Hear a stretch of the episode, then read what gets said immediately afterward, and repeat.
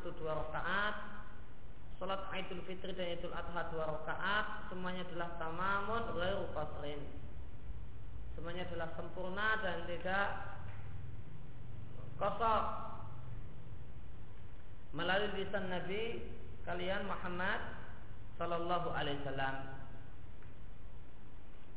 Karena berdasarkan hadis Ibnu, Ibnu Abbas bahwasanya Allah mewajibkan dua rakaat atau dua rakaat dalam safar maka berarti dua rakaat dalam safar itu pada hakikatnya bukan kosong. Pada hakikatnya bukan kosong namun taman. Dan genap ya memang genapnya dua rakaat kalau safar. Maka Umar mengatakan tamamun ghairu dua rakaat untuk musafir itu sudah memang e, sudah sempurna dan tidak e, dan bukan pengurangan. Karena memang dalam safar Allah wajibkan dua rakaat. Dari Aisyah radhiallahu anha Aisyah mengatakan as-salatu awwala ma furidat rakaataini. Salat itu pada awal pertama kali diwajibkan dua rakaat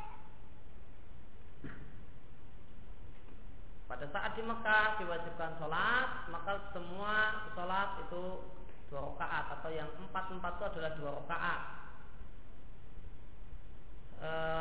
Pak Ukirat sholat safari maka tetap dibiarkan semacam itu dua rakaat sholat ketika bepergian.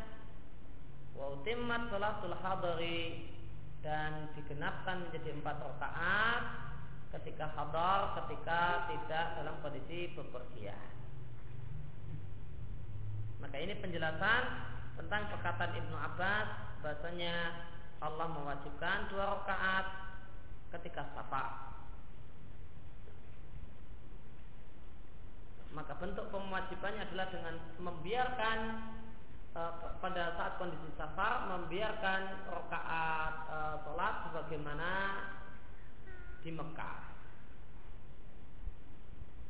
Dari Ibnu Umar radhiallahu anhu beliau mengatakan aku e, menemani Rasulullah sallallahu alaihi wasallam ketika bepergian maka Nabi tidak pernah lebih dari dua rakaat hatta qabidahullahu sehingga Allah wafatkan.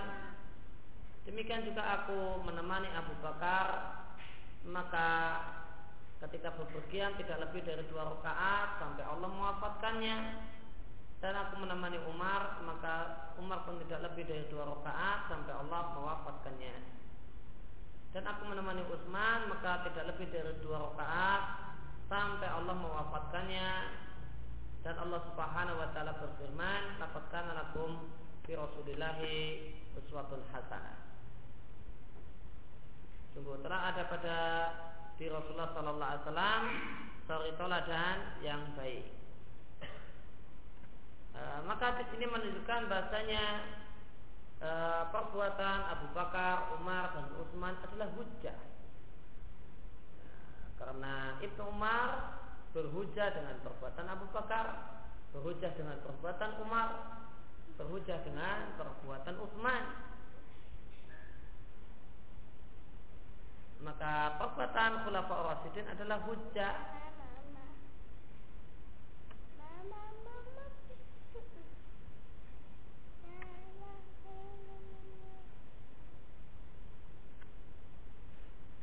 Maka hadis Ibnu Umar ini menunjukkan bahasanya Nabi Shallallahu Alaihi Wasallam terus menerus pasar eh, dalam pengertian dua rakaat ketika safar. Maka ini dijadikan dalil penguat, dijadikan dalil atau dijadikan dalil penguat wajibnya pasar bagi orang e, seorang musafir. Maka pasar adalah wajib bagi seorang musafir demikian pendapat sebagian ulama. Di antaranya Syaukani Eh, sedangkan jumhur ulama berpendapat kosor dalam sholat itu hukumnya sunnah atau kosor ketika safar itu sunnah dan tidak wajib.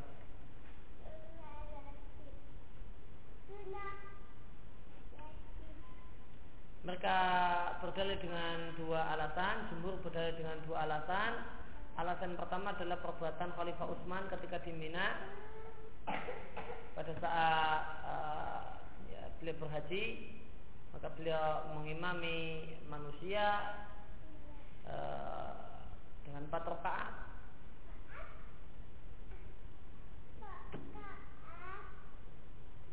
Meskipun tidak disetujui uh, sebenarnya tidak disetujui oleh sahabat Ibnu Mas'ud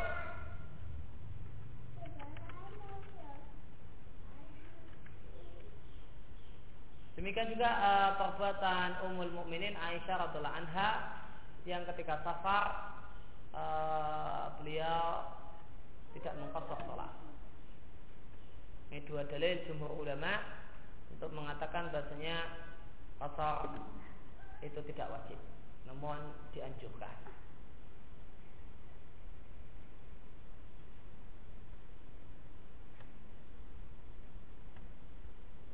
Ya, ala kulihan maka yang yang tepat dan yang terbaik adalah seorang musafir itu kosong.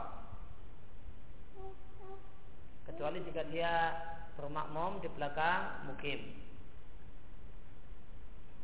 Kemudian masa fatul kasri jarak boleh kosong. Para ulama berselisih pendapat untuk menentukan jarak yang dibolehkan untuk mengkosor sholat dengan perselisihan yang banyak sampai-sampai Ibnu Mungdir dan yang lainnya menyebutkan dalam masalah ini ada lebih dari 20 pendapat. Dan pendapat yang kuat uh, penulis menukil perkataan Ibnu Hazm di Muhalla annahu la yuhaddu lidzalika aslan. Annahu la hadda lidzalika aslan Ya tidak ada batasan untuk hal itu sama sekali kecuali yang disebut safar dalam bahasa Arab yang merupakan bahasa yang digunakan oleh Nabi alaihissalam kepada para sahabatnya. Maka seandainya karena limikdari safari hadun ada batasan tertentu untuk kadar safar selain apa yang telah kami sebutkan tentu tidaklah Nabi Shallallahu Alaihi Wasallam atau Nabi Alaihi Wasallam lalai untuk menjelaskannya. Dan tentu para sahabat tidaklah lalai untuk bertanya kepada Nabi tentang jarak kosor. Dan tentu mereka tidak akan bersepakat untuk meninggalkan nukilan tentang batasan kosor ilaina kepada kita. Maka ringkasnya tentang masalah ini jumhur ulama berpendapat bahasanya masa fatil qasar cara orang boleh kotor ketika dia bepergian adalah uh, kurang lebih 83 kilo. Akan tapi yang benar tolak ukurnya adalah al-urf.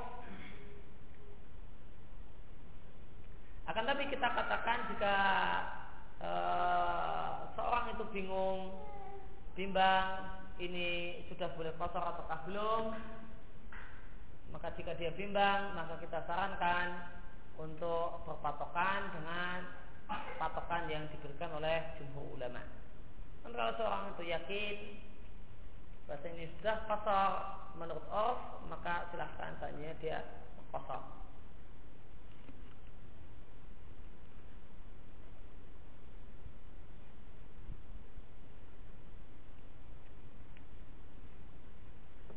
Kemudian tempat yang e, bahasa berikutnya adalah maudhi tempat yang boleh mulai mengkosor.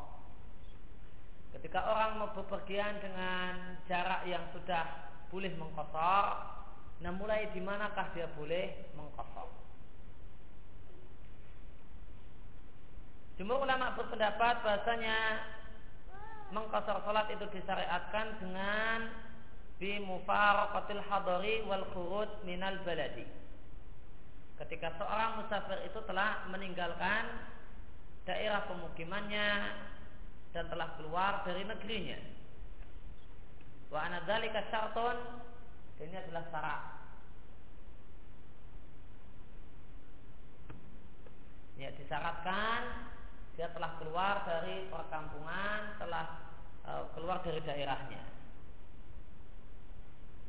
Walayutimu dan dia tidak perlu tamam, tidak perlu meninggalkan kotor sampai ia terpula awala buyutiha sampai masuk pada ya, rumah-rumah yang uh, masuk pada awal rumah-rumah perkampungannya. Nah, ketika seorang musafir itu boleh kosor, kapankah hak kosor itu hilang? Kapankah hak kosor bagi musafir itu hilang? Jawabannya ketika dia telah memasuki kampungnya.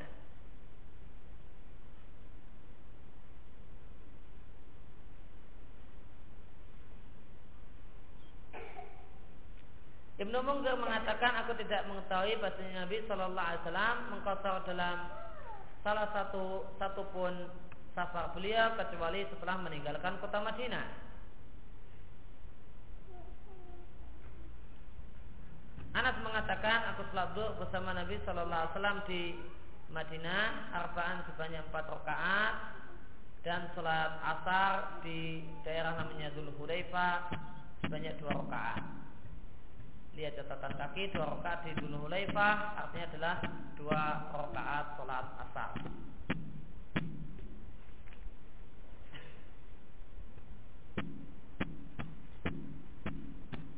Ini dalil bahasanya kosor dimulai setelah orang itu meninggalkan uh, perkampungannya.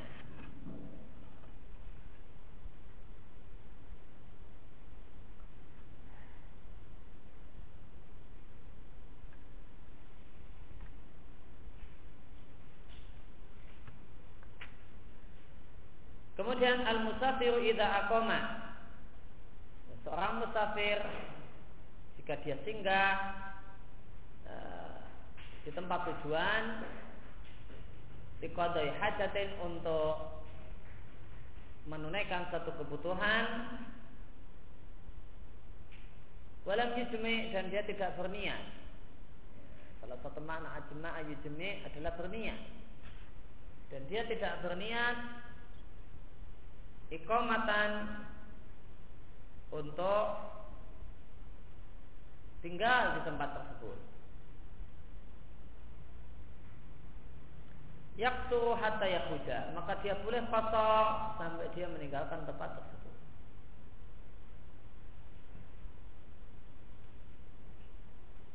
Maka seorang yang musti, uh, seorang musafir yang singgah di uh, tempat tujuan safarnya maka dia kata penulis boleh mengkosor sholat sampai dia meninggalkan tempat tersebut.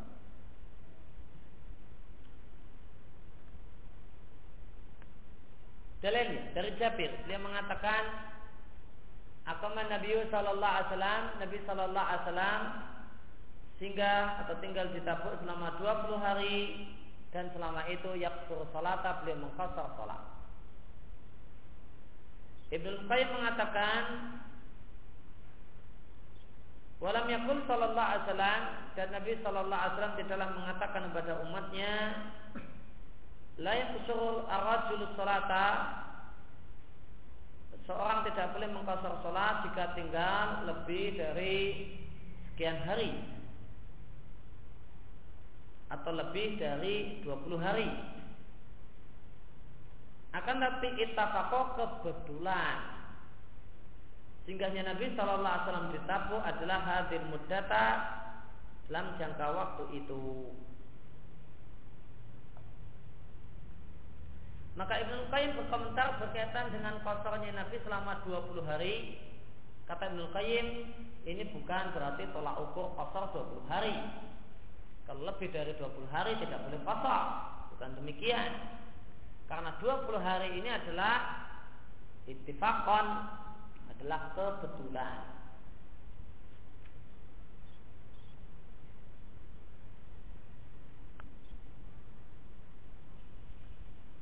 Fain azamal mata maka jika seorang itu berniat untuk berdomisili di tempat tersebut maka dia menyempurnakan sholat setelah dia tinggal di sana selama 19 hari. Bagaimana perkata Ibn Abbas, Nabi Shallallahu Alaihi Wasallam e, singgah selama 19 hari di kota Mekah ketika penaklukan kota Mekah. Nabi singgah selama 19 hari yang dan itu uh, selama itu kotor terus. Oleh karena itu kami jika kami berpergian selama 19 hari maka kami kotor. Jika lebih dari 19 hari maka kami sempurnakan. Maka dari dua hadis ini dikompromikan bahasanya tolak ukur seorang itu wajib kotor atau seorang itu menjalankan kotor selama belum berniat untuk singgah di tempat tersebut. Namun jika punya niatan maka cukup dengan 19 hari maka dia cuma boleh selama rentang waktu 1 sampai 19 hari. Setelah itu eh, harus tidak kotor. Demikian pendapat penulis dalam masalah ini. Pendapat yang lebih tepat tentang masalah ini uh, atau, uh, terlebih dahulu tentang berapa lama seorang musafir punya hak safar ketika dia singgah maka ini adalah satu hal yang diperselisihkan oleh para ulama. Sebagian ulama atau bahkan jumhur ulama dan pendapat yang dipilih oleh Abdul Aziz bin Ba eh, adalah jika berniat empat hari atau lebih maka uh, jika ber, berniat untuk tinggal singgah di tempat tersebut empat hari atau lebih maka tidak boleh mengkotor sejak dia hari pertama dia singgah di situ seorang itu mau uh, safar dalam rangka untuk mengikuti pelatihan training selama 20 hari Dari dia ke tempat training sudah masuk kosong. Nah kalau dia sudah berniat sejak awal masuk ke tempat tersebut mau sholat, mau berada di situ selama dua minggu, dua pekan, ya, maka sejak dia tiba langsung nggak boleh kosong. Ini pendapat jumhurul fukuha dan pendapat yang didukung oleh Abdul Aziz bin Ba.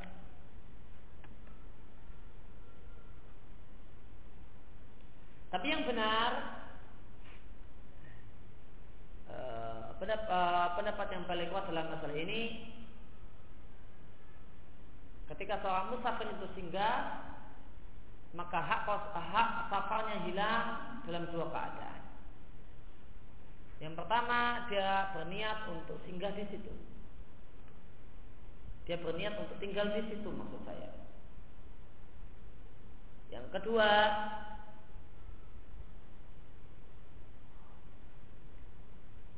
menurut Orf dalam jangka waktu tersebut dia sudah tidak lagi disebut safir.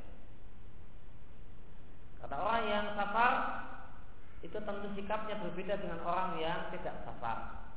Kalau dia bawa pakaian di tasnya, ya orang safar nggak bisa kemudian ya lebih pilih naruh tak naruh pakaian di tas waktu-waktu bisa cincin tinggal berangkat daripada kita harus di lemari maka ini ciri musafir dan kalau orang sudah santai, baju ditaruh di lemari, nggak lagi di tas apa, tas safar. Artinya menurut Orf orang ini sudah merasa bukan musafir, namun merasa sebagai uh, orang, uh, ya bukan musafir. Maka dalam kondisi semacam ini maka berarti status musafirnya status safarnya hilang maka hak-hak safar juga hilang.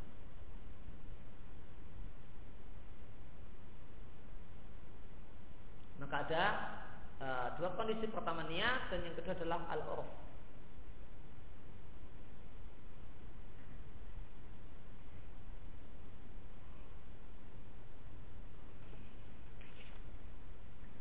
Al-jamu baina menjamak dua salat sebab-sebab jamak. Orang boleh menjamak disebabkan safar dari anak kal adalah Rasulullah Sallallahu Alaihi Wasallam jika berangkat sebelum matahari geser ke barat maka Nabi menunda sholat zuhur sehingga dikerjakan di waktu asar Dan ketika waktu asar tiba beliau singgah tidak di atas kendaraan, lalu beliau jamak dur dengan asar di waktu asar. Berarti jamannya jam apa? Apa namanya? Jamak takhir. Maka hadis ini e, dalil bantan untuk Ahnafiyah yang mengatakan tidak ada jamak takhir. Sedangkan di waktu asar jelas ini jamaknya jamak takhir. Dan jika matahari geser ke barat sebelum berangkat maka Nabi sholat duhur demikian juga asar Summa kita baru naik kendaraan.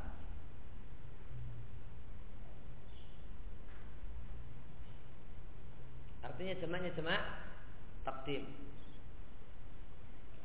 Dari Mu'ad Nabi Shallallahu Alaihi Wasallam ketika di perang Tabuk jika berangkat sebelum matahari geser, maka beliau tunda zuhur sehingga beliau jamak dengan jamak takhir di waktu asar dan beliau sholat zuhur dan asar dua-duanya. Jika dia beliau berangkat pada setelah matahari bergeser, maka beliau sholat zuhur dan asar dijamak dengan jamak takdim, kemudian baru berangkat. Demikian juga jika dia beliau berangkat sebelum maghrib, maka beliau tunda maghrib sehingga dikerjakan bersama isya.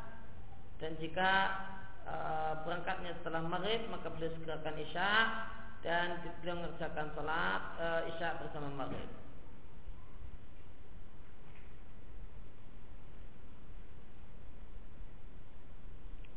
Kemudian Wa'anhu dari Mu'ad beliau mengatakan anak bahasa mereka para sahabat keluar perang berangkat perang bersama Rasulullah Sallallahu Alaihi Wasallam pada saat perang Tabuk. Maka adalah Rasulullah Sallallahu Alaihi Wasallam e, menjamak antara dua asar maghrib dan isya.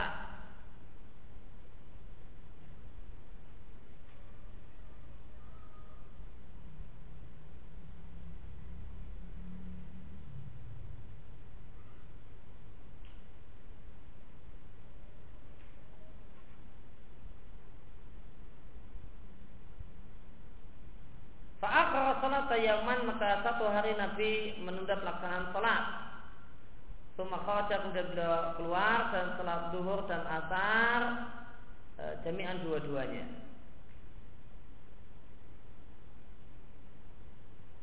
Kharaja di sini keluar dari tenda.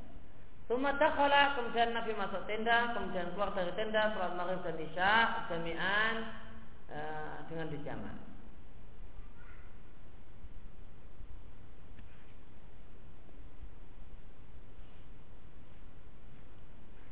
Maka hadis ini dalil musafir yang singgah boleh jamak.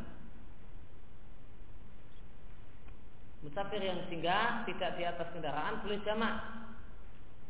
Karena di sini dikatakan summa khoja, summa takhala, summa khoja yang artinya adalah keluar dan masuk tenda. Maka Nabi keluar masuk tenda berarti Nabi singgah. Ya, bukan Nabi berarti singgah. Bukan di atas kendaraan. Dan beliau e, menjamak zuhur dengan asar dan demikian juga menjamak maghrib dengan isya.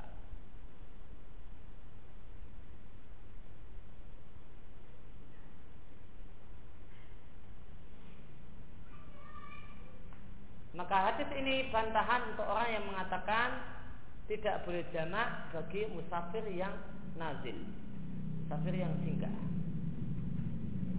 Karena di dalil bolehnya musafir yang singgah untuk uh, apa?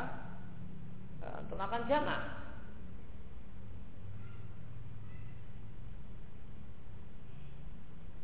Namun ini kurang aula kurang afdol karena yang ada atau menjadi kebiasaan Nabi Shallallahu Alaihi Wasallam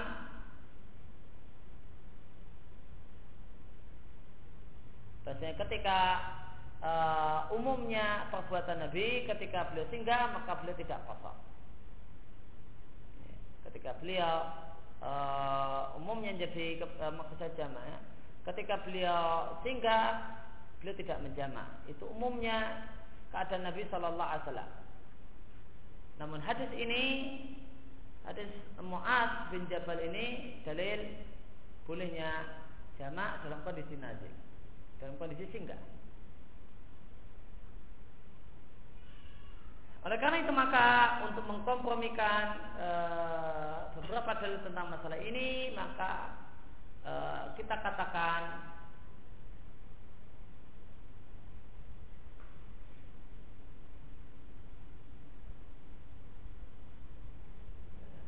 Bahasanya yang lebih tepat, yang lebih afdal dan itulah uh, yang dominan dalam kehidupan Nabi Shallallahu Alaihi Wasallam tidak jamak jika nazil.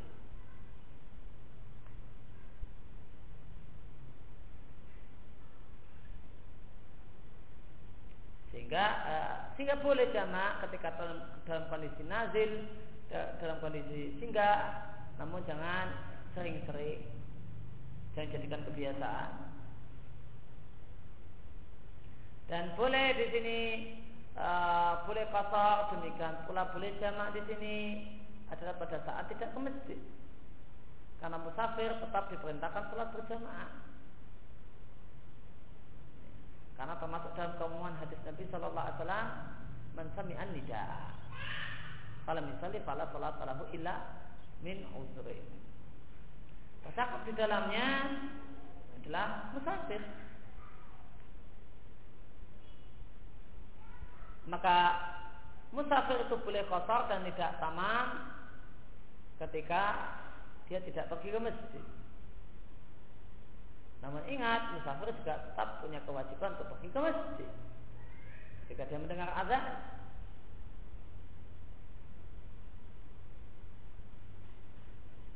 maka itu berkaitan dengan masalah kotor.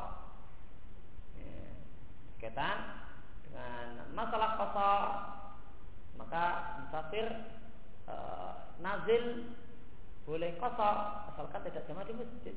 Namun musafir itu diperintahkan meskipun dia musafir diperintahkan tetap mendatangi sholat, mendatangi azan dan sholat di masjid.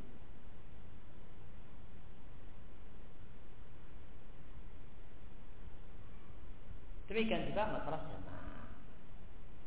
Demikian juga dalam masalah jamaah karena yang paling dominan dalam kehidupan Nabi ketika jamak eh, ketika musafir nazil beliau tidak uh, tidak jamak. Maka Nabi Abdul tidak jamak. Sedangkan seandainya dia jamak maka dia boleh jamak. Namun ingat dia boleh jamak kapan? Ketika dia uh, tidak mendapatkan tidak mendengar azan sehingga termasuk orang yang tidak wajib uh, berulang kali ke masjid, eh, ke masjid. Kemudian sebab yang kedua adalah hujan dari Nafi adalah Abdullah bin Umar. Jika para umara yang jadi imam, ya, jadi imam sholat menjama antara maghrib dan isya karena sebab hujan maka Umar Umar pun menjamak bersama mereka. Sandi yang terlarang tentu beliau akan tegur dan tidak mau.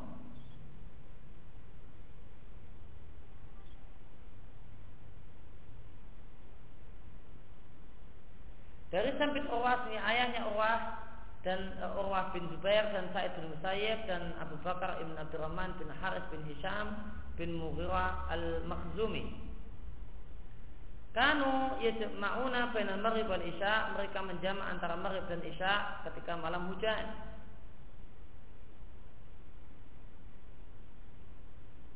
Tidak jama'u baina salatain jika imamnya e, menjamak di antara dua salat dan mereka pun tidak menyalahkan jamak karena hujan.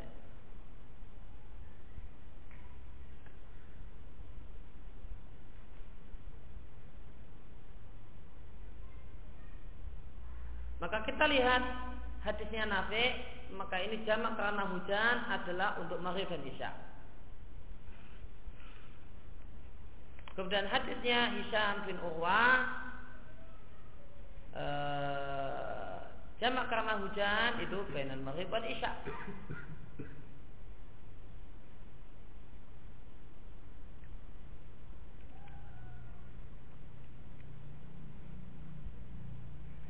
Dari Musa bin Uqbah, bahasanya Umar bin Abdul Aziz menjamak antara maghrib dan isya Isya yang terakhir yaitu Isya yang benar-benar Isya jika kondisinya hujan. Dan tentunya Said bin Musayyib dan Urwah bin Zubair, Abu Bakar Ibn Abdurrahman dan para syekh, para ulama di zaman itu mereka salat bersama mereka dan tidak menyalahkannya.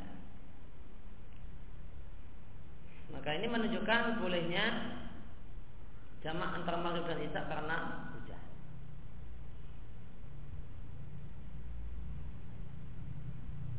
Ini jadi permasalahan. Gimana kalau hujannya antara uh, untuk sholat yang siang?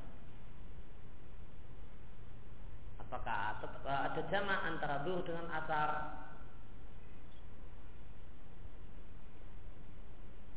Ketika hujan, ya, kita selesaikan terlebih dulu. Dan Ibn Abbas dari Ibn Abbas beliau mengatakan Rasulullah Shallallahu Alaihi Wasallam salat duhur dan asar jami'an dengan dijamak maghrib dan isya juga dengan dijamak padahal tidak dalam kondisi takut yaitu perang tidak pula dalam kondisi berpergian. Eh, Wa'an dari Ibn Abbas Ibn Abbas mengatakan Rasulullah menjamak antara duhur dan asar maghrib dan isya di kota Madinah tidak dalam kondisi perang tidak dalam kondisi hujan.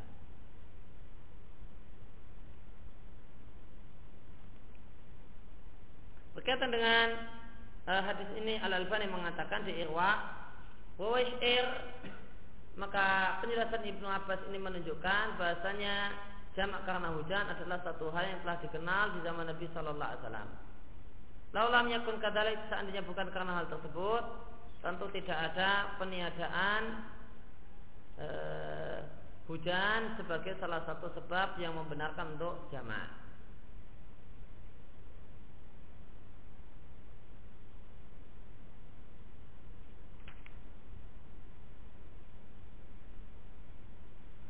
Maka uh, jamak karena hujan jika itu maghrib dan isya maka tadi dalilnya telah kita baca.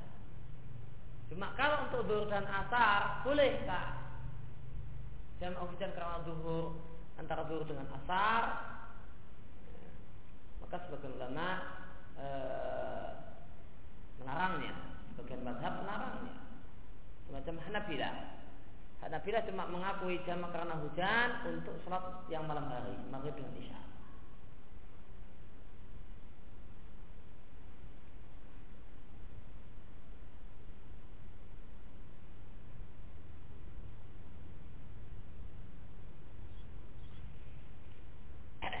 Namun menimbang ilah Bahasanya ilah dari disyariatkannya jamak untuk maghrib dan isya itu juga ada pada zuhur dengan asar maka pendapat yang benar berlaku untuk zuhur dan asar apa yang berlaku untuk maghrib dan isya. Ini pendapat yang paling kuat dalam masalah ini. Wallahu taala a'lam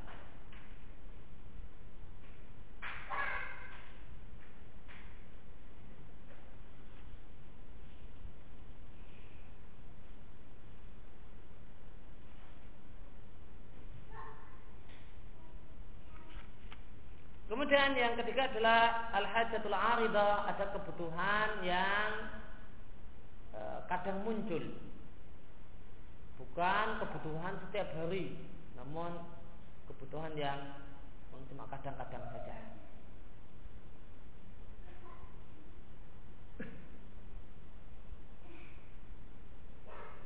Dari Abbas radhiyallahu anhu beliau mengatakan Rasulullah sallallahu alaihi wasallam zuhur dan asar dengan jamak di kota Madinah. Kata-kata bil Madinah menunjukkan tidak safar ya kan? Kemudian ditegaskan fi ghairi khaufin wala safar tidak dalam kondisi perang dan tidak dalam kondisi safar. Kata Abu Zubair aku bertanya kepada Sa'id kenapa nak melakukan hal tersebut?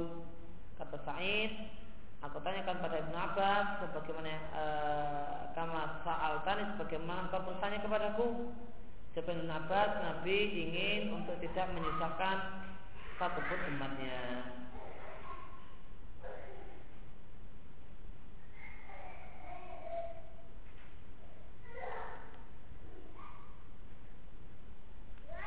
Wa anhu dari Ibn Abbas, Ibn Abbas mengatakan Rasulullah menjamak antara zuhur dengan azhar, maghrib dengan isya bil Madinah di kota Madinah. Artinya tidak safar tanpa ada peperangan dan tanpa ada hujan. Ada yang bertanya kepada Ibn Abbas, apa yang Nabi inginkan dengan hal itu? Ibn Abbas mengatakan, Nabi ingin untuk tidak menyusahkan umatnya.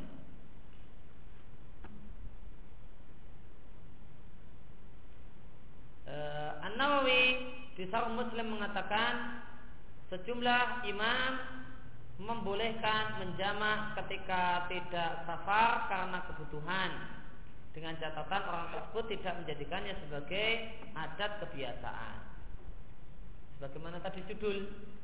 Yaitu al hajatul aridah kebutuhan yang kadang muncul.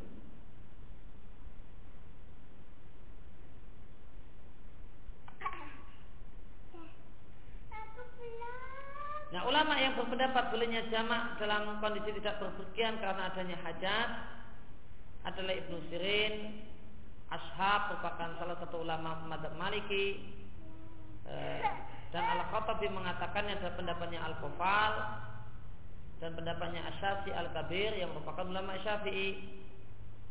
Eh, dan dari eh, Abu Ishaq Al-Maruzi.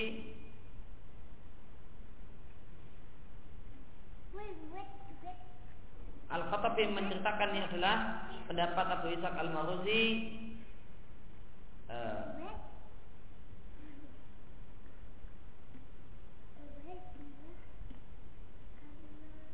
An jama'atin min ashabil hadis dari sejumlah ulama yang merupakan para pakar hadis dan pendapat yang dibeli oleh Ibnu Mungdir dan ini dikuatkan zahir dari perkataan Ibnu Abbas Nabi ingin untuk tidak menyusahkan umatnya. Maka Ibn Abbas tidak memberikan alasan, uh, tidaklah memberikan alasan dengan penyakit ataupun yang lainnya.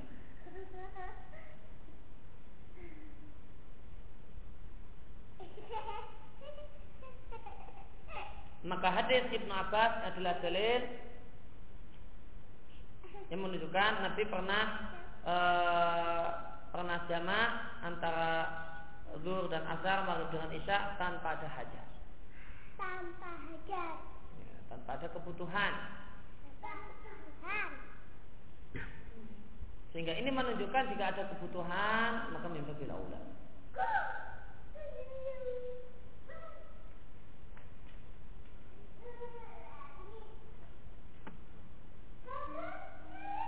maka orang yang punya e, kebutuhan karena misalnya di Jakarta macet maka dia harus e, mungkin berhenti untuk uh, maghrib maka jamaah maghrib dengan isya ada apa-apa. Atau seorang dokter yang operasi dan itu uh, sebelum maghrib sampai setelah isya kemudian dia jamaah tanpa kosor maka tidak apa-apa. Ini jamaah saja tanpa kosor karena kosor itu identik dengan safar sedangkan e, berbeda dengan jamaah jamaah lebih longgar bisa karena safar bisa karena yang lainnya.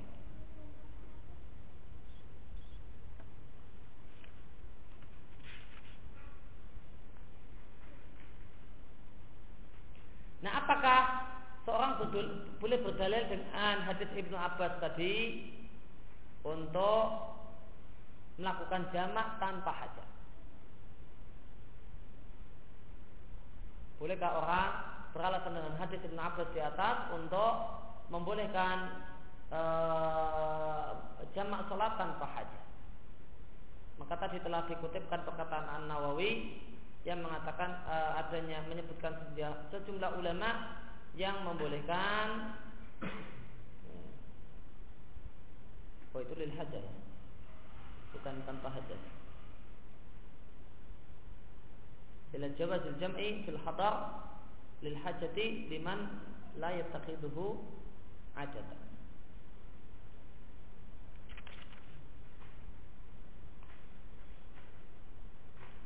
Maka sebagian orang beralasan dengan hadis hadis Ibnu Abbas untuk membolehkan jamak tanpa sebab, tanpa ada hajat dia jamak. Ditanya, oh, saya mengamalkan hadis Ibnu Abbas.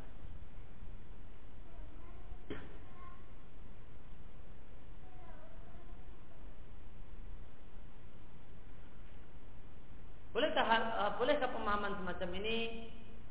Uh, insya Allah yang tepat ini adalah pemahaman yang tidak boleh.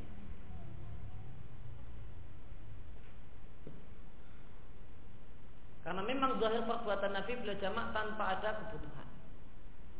Namun telah dijelaskan oleh Ibn Abbas apa maksudnya. Bahasa maksud dari Nabi Shallallahu Alaihi Wasallam adalah membolehkan umatnya yang kesulitan untuk sholat di waktunya masing-masing untuk menjamak.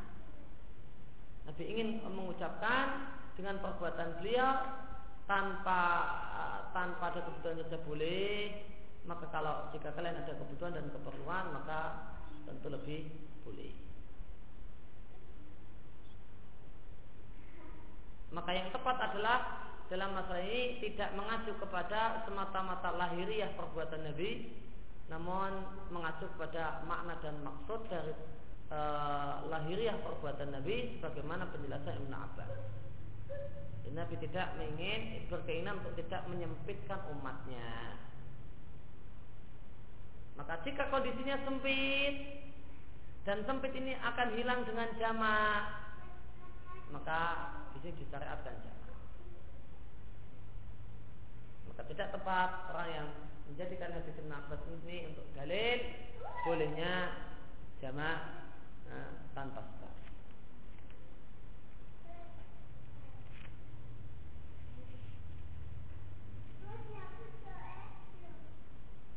Dan di antara sebab yang membolehkan seorang jamaah adalah sakit. Di antara al-hajatu kebutuhan yang menyebabkan seorang itu boleh jamaah adalah sakit. Ketika si sakit ini tidak kuat jika harus sholat atau tidak mampu jika harus sholat tepat di waktunya masing-masing.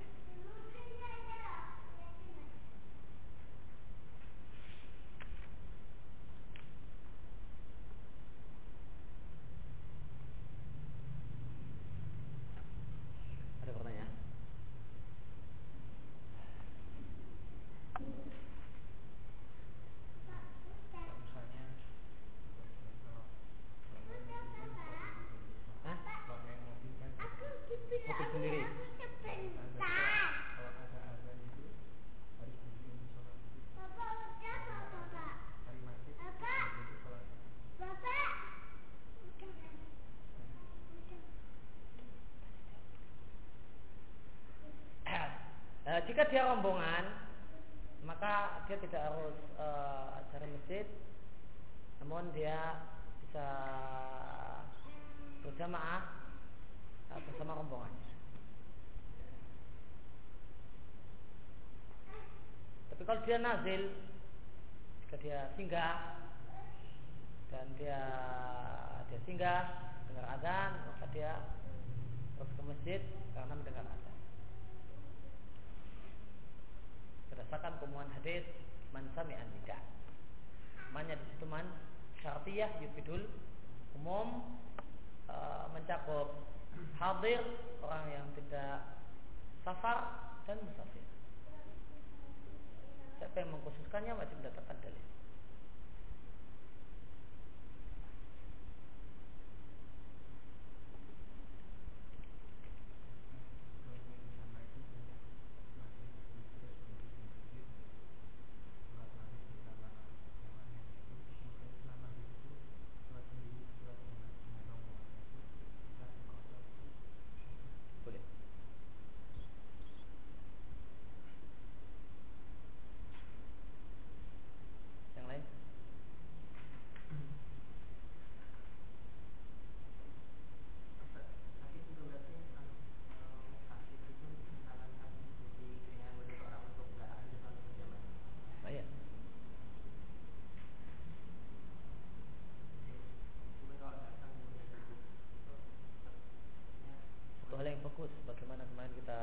dari hadisnya Ibnu Mas'ud zaman Nabi ada dua orang yang ada orang yang sampai apa, dipapah dua orang ya untuk bisa masjid sholat berjamaah.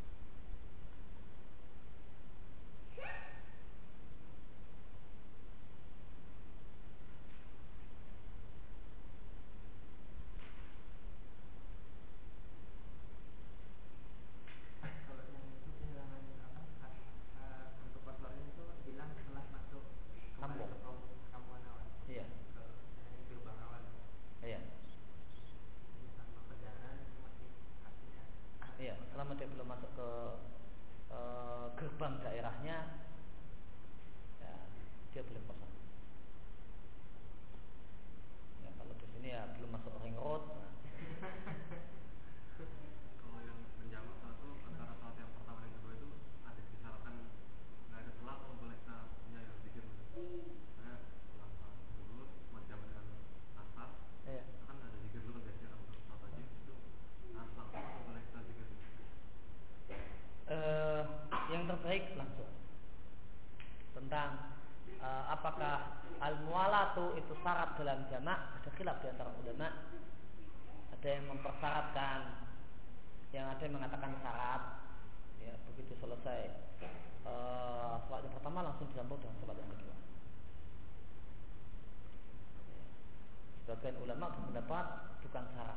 Jadi orang sholat duhur uh, kemudian dia ternyata setengah tiga mau safar dan dulu jam 12 setengah tiga mau safar jam tiga itu asar ada kemudian dia uh, asarnya setengah tiga dia jamak dengan zuhur maka sebagai nama membolehkannya.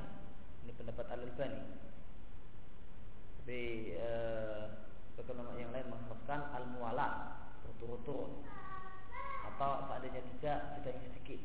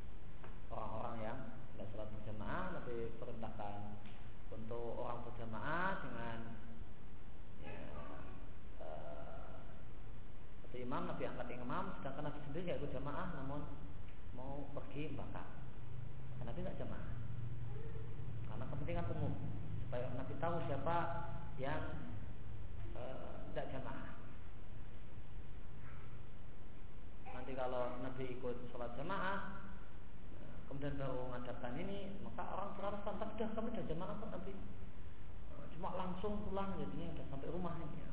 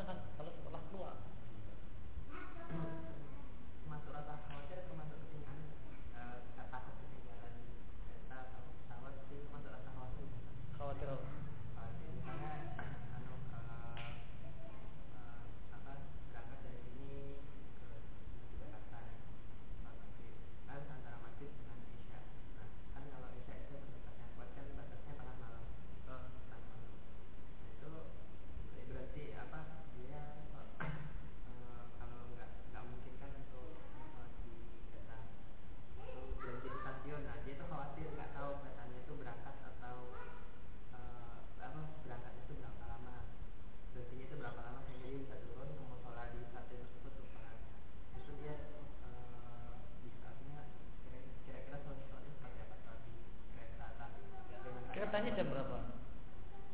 jam 10 malam ya. Keretanya tuh keluar nyampe itu di atas jam di atas tengah malam. Berangkatnya? berangkatnya masih Mer, uh, berangkat jam 5 terus sampai? Itu ya sudah berarti sholat di kereta